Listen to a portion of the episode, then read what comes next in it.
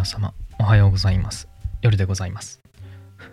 なんか今言ってて今更気づきましたけどおはようございます。夜でございますってなんかねバグっぽいですよね。朝でございます。よろしくお願いいたします。えー、早速ちょっと噛みましたけれども、えー、そしてですねまあ今起きてうんとどれぐらいかな？20分30分ぐらいしか経っていないのでまだまだ眠たいでございますが眠たいでございますがでそして起床して水を飲んだ時にダバダバこぼれて。なんかね皆さんないですか？私と赤ちゃんだけですか？もしかして。あの水をね私は飲むんです。生きるために。生きるために水を飲むんですけどその時にねなんか下手なんでしょうね。なんかあの口のこの横のところからねこうダバダバ倒 あの垂れてくるんですね。垂れるっていうほど可愛い感じじゃないですね。あの溢れてくる感じですね。ナイアガラの滝のような感じ。飲めてんのかって感じですけどそうそんなことがあるんです。なんか私そこら辺ちょっとねやばいよね。なんか水を飲む練習とか皆さんちっちゃい頃にやりました？私は適切な訓練を受けていないのでやっぱ今でもね26歳になった今でも 水を飲む時にはナイアガラの滝になってしまうわけでございますよ。それで言えば薬を飲むとかねあすいません。えっと先に言っておきますというかもう 前回 はもうお話ししたんですけれどもえっ、とまあ更新をね配信をきちんとするためにあのハードルをできる限り下げるっていうねそういうことをやってますのでもうハードルは埋まってますよ地面に。地中にね見えないぐらい埋まってますよ。それぐらいハードルを下げたのであの学びを求めて、えー、今まで私のねポッドキャストを聞いてくださっていたような方はですね申し訳ございませんが、えー、あらかじめ言っておきます。学びはございません。ここにあるのはくだらないお話だけでございます。なので、えー、それでもいいと。ねくだらない話でもいいので、え聞かせてくださいと。ね。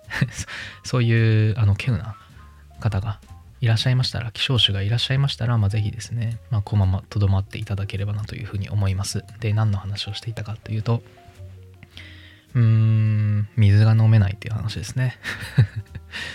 ね別に私は水道をね、蛇口をひねれば無限に水が出てくるようなところにね、幸いなことに住んでるので、まあ、ダバダバこうしても別にいいんですけど、ね、あの、もちろん服はね、あの濡れますけど水ですから乾きますから別にいいじゃないですか。どうせ洗濯する時も服って濡れるじゃないですか。だからまあね飲む時にダバダバこぼれるぐらいはいいですけどもし私が砂漠に行った時にも同じような水の飲み方をしたらですよ。ね。キャラバンの仲間たちにあなんか なんでキャラバンにいんの？なんで砂漠にいんの？ね。砂漠といえばこの間あのなんだったかな世にも奇妙なマラソン大会っていう本をね読んだんですけど西サハラの砂漠でマラソンがマラソン大会が行われるっていうんでねフルマラソンとハーフマラソンとあと何だったかな5キロ10キロっていうのもあったんですけど著者はね全然マラソンの経験1回もない。でこれまで最高で最長で10キロぐらいだったかなぐらいしか走った経験はないけど あの何を思ったか砂漠でのマラソン、ね、それをフルマラソンで参加するっていうね。そういう話を読んだんですけど、な、なんだっけ？何の話？水を飲むの下手っていう話か。で、それ、そこからなぜかサハラ砂漠の話になったんですね。ちょっとすいません。はい。少し、えー、ミュートをして席をさせていただきました。何の話をしようかな？えっ、ー、と、最近納得いかないこととか話しましょうか。あのー、私は日々いろいろな、いろいろなことでね、イライラすることがあるんですよ。意外ですか？そう。なんかね毎日何かしらのことでイライラしてるんですね。そう。だからねるさんにはなんかすぐにイライラするからかえってなんかブチギレるみたいな。いつかそのダムが決壊してブチギレるみたいなそんなことはなさそうみたいなね。まあ怒りのダムは決壊しないですけど水を飲む時はダバダバこぼれてますけどね。そんなこと言われたりするぐらい、まあ、毎日ちまちまちまちま起こってるんですよ。で例えばどんなのがあるかっていうとね日記とか見ればすぐわかるんですね。えー、っとそうメルカリロジック事件。今名付けましたけど。皆さんメルカリ使ってますか？メルカリ。メルカリは私はね最近使い始めたんですね。最近つってもどれぐらいかな。もう数ヶ月以上になると思いますけどちょっとすいませんね。最初はやっぱその尻込みしてたんですよ。難しそうとかめんどくさそうとか。ね。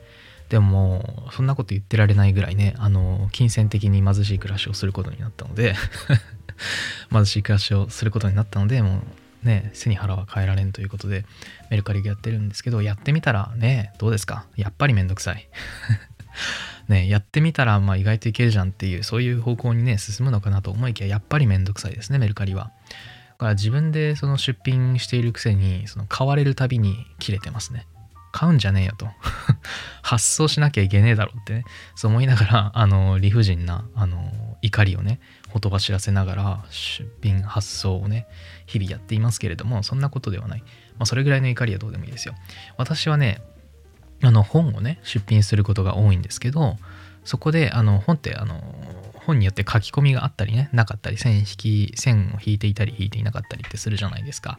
だからそれをいちいちこう文章としてここ書き込みがありますみたいなことを書くのはめんどくさいので私はね、えー、書き込みなど、えー、お知らせする必要があるようなことがあるような時には写真の方を追加しますのでそちらでご確認くださいみたいなことを書いてるんですねつまりね写真の追加がなかったらそこからね、あの書き込みがないんだなっていうことが分かるような仕様になってるんです。っていうか、それぐらいの結論を導出できるものだと私は理解してたんですが、そうじゃないんですね。あのもちろんその書き込みがあったら、その書き込みのあるような部分の写真も一緒にメルカリにこう載せて出品してるんですが、そのね、あの写真が、書き込みの写真がないような本に対してコメントでね、すみませんと。この本には書き込みがありますか？線線引きがありますかってこう聞いてくるんですよ。ね、私信じられなくてそれが。っていうのがね、その商品の説明欄にさっき言ったように書き込みとある場合は写真を追加しますって言ってるんですよ。ね。で、書き込みがあるっていうのを P っておきましょう。ね。で、写真が追加されてるっていうのを Q としましょう。ね。ここではその命題を P と Q に対応させますよ。そしたら私が言ってるのは P ならば Q ですって言ってるんですね。写真あじゃあ書き込みがあるならば写真を追加するねでなのでその私のこの言葉によって P ならば Q っていう前提がまず与えられてるわけですよねあの購入者の方々にはね 私の商品ページを訪れている方々にはその情報が与えられているわけですよでそれプラス写真があるかないかっていうのは確認できますよね追加で写真があるかないかっていうのはその購入者の方がえー、お客さんの方が確認できるわけです。だから前提として、Q であるか、Q でないかってことは確認できるわけですね。ね。で、そこで私は、あのー、線引きとか書き込みのあの写真を追加していない場合ですね。そしたら、えっ、ー、と、購入者の方は、あの、可能的な購入者の方は、まあ、お客さんの方は、P ならば Q っていう前提と写真追加していないっていうことを確認できるわけですから、Q でないっていうねあの前提をこの2つの前提を使えるわけですよ。ね、そこから論理的にというかまあつまりは演繹的に何が出てくるか来るかっていうと P でないっていうのが導出できるじゃないですか。ね、P ならば Q かつ Q でないたら何が出ますか ?P でないっていうのが出ますよね。これモードストレンスっていうまあ演繹的な規則ですよね。まあ、もっと分かりやすく言うと P ならば Q っていうのは対偶を取れば何ですか ?Q でないならば P でないですよね。対偶覚えてますか？皆さん。P ならば Q っていうやつの真理値と,、えーと、それが正しいか間違ってるかっていうこととそれの逆の裏。つまり Q でないならば P でない、ね、P ならば Q と Q でないならば P でない、ね、この2つの真理値正しいか間違ってるかっていうのは一致するんですよね。でだから Q でないならば P でない。かつ Q でないっていうのが購入者が持ってる前提なわけですよ。ね。もう一回言うと Q でないならば P でない。かつ Q でないなんですよ。だったらそこから P でないって出てくるのって自明じゃないですか。ね。で P っていうのは書き込みがあるっていうね。やつでしたから P でないっていうのが出てきている以上書き込みがないっていうことが論理的に考えてわかるはずなんですよ。ね。私の説明をちゃんと読んでるんだったら。なのにあのつまりちゃんと読めばそしてちゃんと考えれば書き込みはないっていうことは分かるはずなのに書き込みありますかとかって言って書き込んでくるやつがいるんですよ。ね、私はこの度にちょっとブチ切れてるんですけど。だからねあのまあ教えてやってもいいんですけどあのここちゃんと考えたらあの書き込みないって分かりますよね。と教えてあげてもいいんですけど。まあねちょっとちょっとぐらい頭使えば分かるようなことを教えてあげるのも本人にとって良くないかなって思って無視してるんです。無視してたんですが今ね確認したら その人がその本買っててすごい気まずいですね。無視してたんですよ。書き込みありますかっていうねあのコメント無視してたんです。考えりゃわかるだろうって思ってね。返事しなかったら結局買われてました。あの1日使って推論したのかもしれないですね。ああ書き込みねえじゃんってね気まず何の話でしたっけこれ？ああ最近イライラしたことね。皆さん何かありますか？最近イライラしたことね。最近ワクワクしたことの話した方がいいですかね。どうでしょうね。最近そういえばあの最近 The First Take ってあのありますよね。YouTube 上のチャンネルで。まあそれこそ First Take っていうまあそのままですよね。いろんなアーティストがやってきて一発撮りでなんかこう曲を披露するっていうねそういう YouTube のチャンネルがありますけれどもまあ知らない人はそんなにいないかもしれないですね。もう結構ね長いですよね。最初に出たのっていつ頃なんだろうな。でそれで最近あの多様性があの出たじゃないですか。あのちゃんさんのね。あのちゃんさんのことはあの知ら知らなかったんですが中多様性。曲の名前ですよ。これはね私がチェンソーマン関係で知ったんですけどなんかねいい曲ですよね中多様性って。カッティングかっこいいしねジャキジャキやってて。でベースラインももちろんすごいかっこいいでしょ。であとはなんかドクンドクンとかっつってあの、まあ、チェーンソーマンだから心臓関連の歌詞とかあるんだけどその時にバスドラがドンドンドンドンってなってすごい心音っぽいしなんかいろいろ工夫されてて楽しい聴いてて楽しい曲だなっていうふうに思いますけれども。ねちょっとすいません。チェンソーマン皆さん見ました？見ましたっていうか読みました？知ってますか？聞いたことありますか？私もともとあのなんだろうな。アニメが始まる前からアニメってまだ持ってないですよね多分。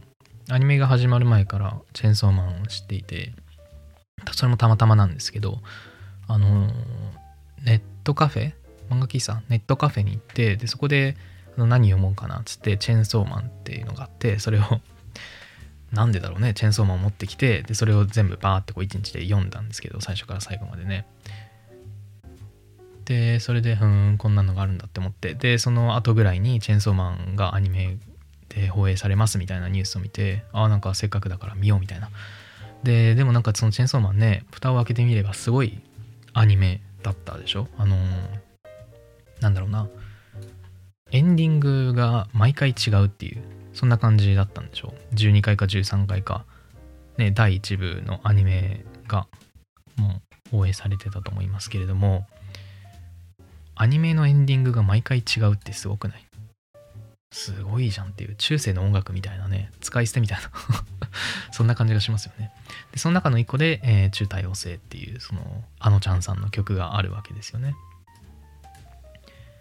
あのゲロ中ですね。ゲロゲロ中ですねなんだっけねあれ何さんだっけ？あのあの先輩あの先輩って何さんでしたっけ？えー、っと今調べてますが姫野だ。姫野先輩ですね。そう、姫野先輩と、デンジのあれですね。あの回のエンディングなのかな？うん。姫野先輩ね。あんまネタバレしない方がいいでしょうけど。ね。そういえば私、あのー、早川あきくんのモノマネできますよ。30点モノマネやっておきましょうか。すんごい簡単ですよ。2文字ですから。コン。はい。と30点ぐらいありますか30点モノマネでねあの知らない人もいるかもしれないですけどね私がラジオトークでねやってたんですやってたというか モノマネってたまにしたくなるじゃないですかだからその時にあのー、ラジオトークってねそれこそ今のこの配信と同じぐらいハードル低かったですから やりたいことやらせてもらうみたいな感じで皆さんに30点ものまで付き合ってもらってましたけれどもね。まあ、ここでもねラジオトーク的な番組にするつもりなので 早速やったわけですけどコンですね。どうですか？なんか結構さあのモノマネってセリフ言わないといけないとかだったらさハードル高かったりするでしょ。でもその早川秋のモノマネしますって言ったら2文字で終わらせることができるから。ね低コスト。低コストというかリスクが低いモノマネを披露したい時にはあの秋早川のモノマネをしたらいいですよ。コン。あとはね、あの私おすすめしてるんですけど どこで？エジプトの壁画のモノマネもいいですよ。エジプトの壁画のモノマネしますっつってあの立ち上がってですねあの壁とかにあのあのポーズすれば。あれもリスク低いですからね。事故る可能性が低いですね。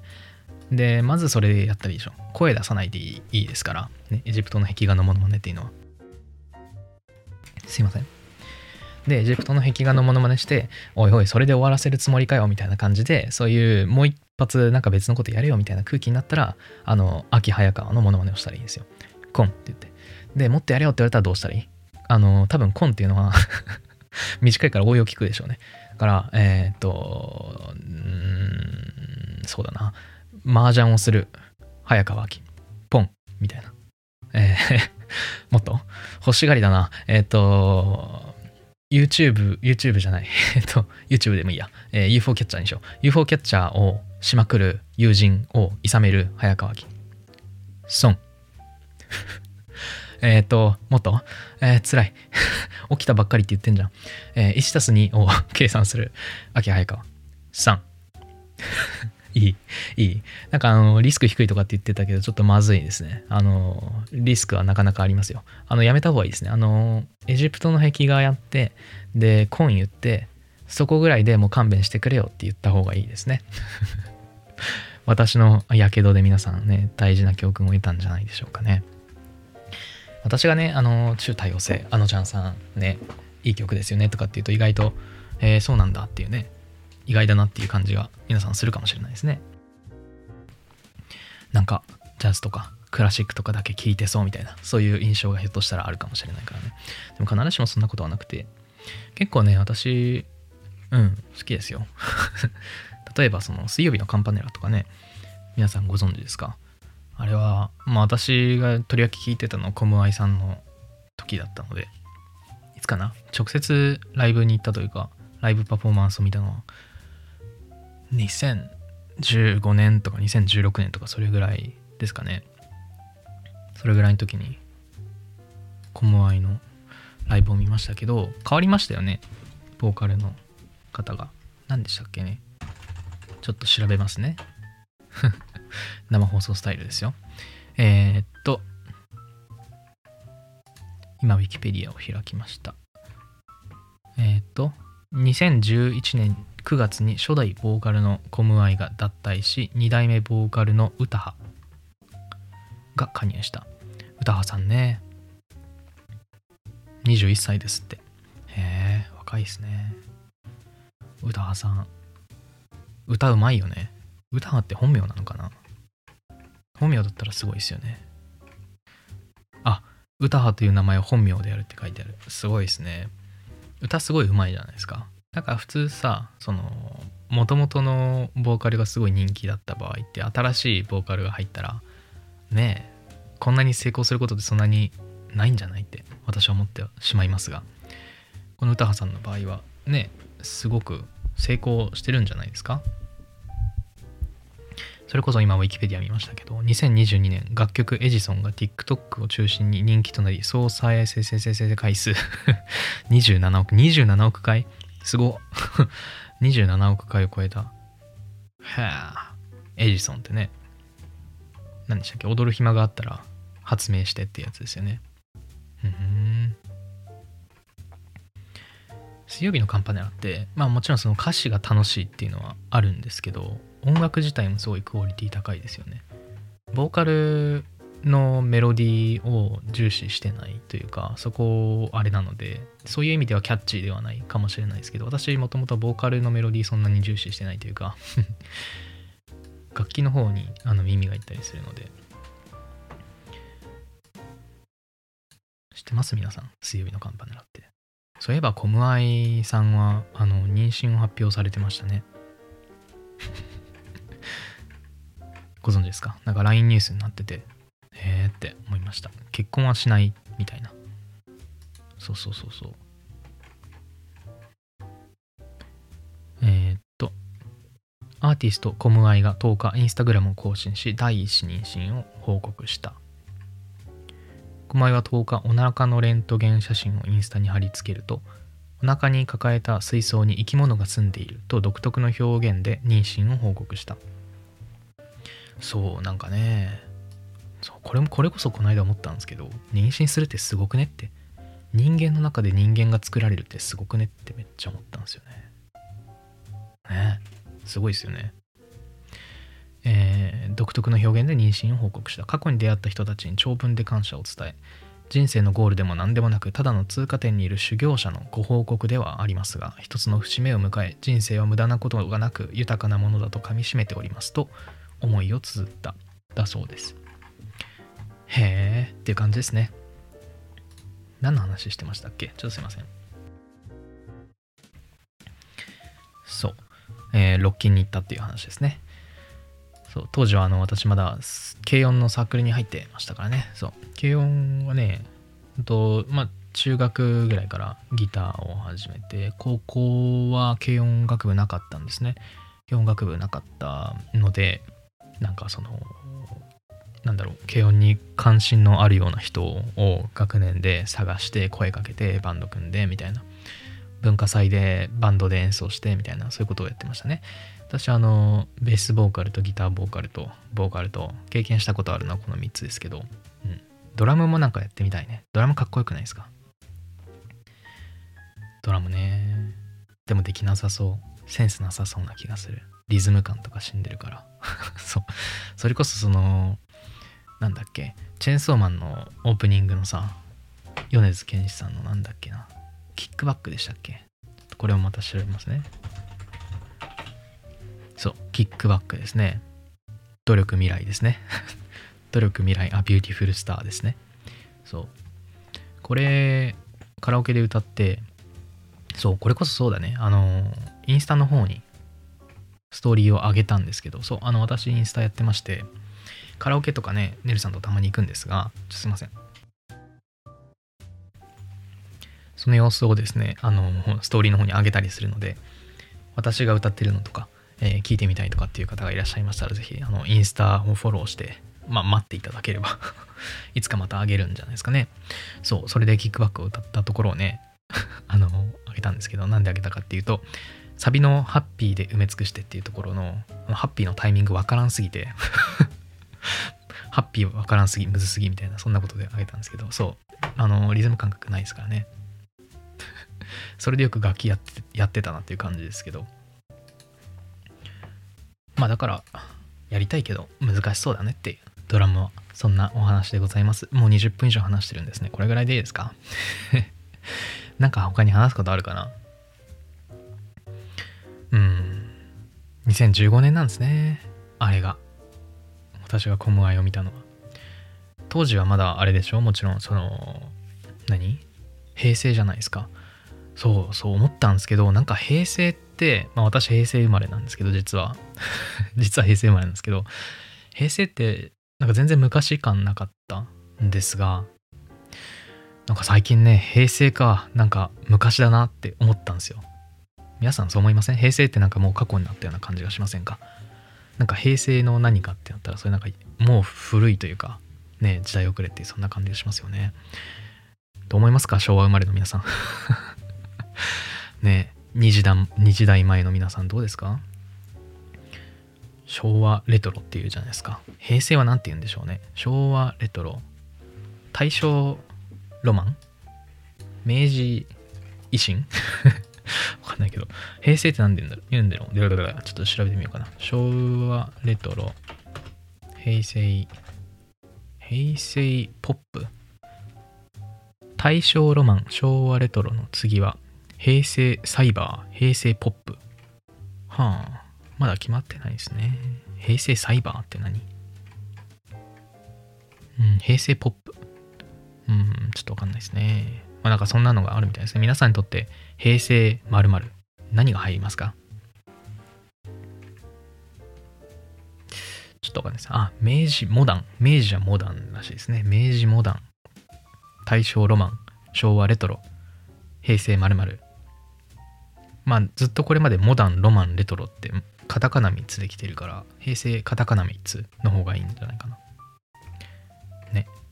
どうなんでしょう？皆さんどう思いますか？何かいいアイデアとかあったら聞かせてくださいということで、もう25分ぐらい話しているので終わりたいと思います。なんかお便りとかね、あの、引き続き募集しておりますので、えーそしてお便りがなければこんな感じで、ただ思いついたことを適当に話し続けるということを やるので、えーこんな放送聞きたくないっていう方はですね、ぜひ、あの、放送聞かないか、あるいはおお便りをね、送っていただくと。そして何か有意義な話をするように仕向けると。そういったことをしたらいいんじゃないの？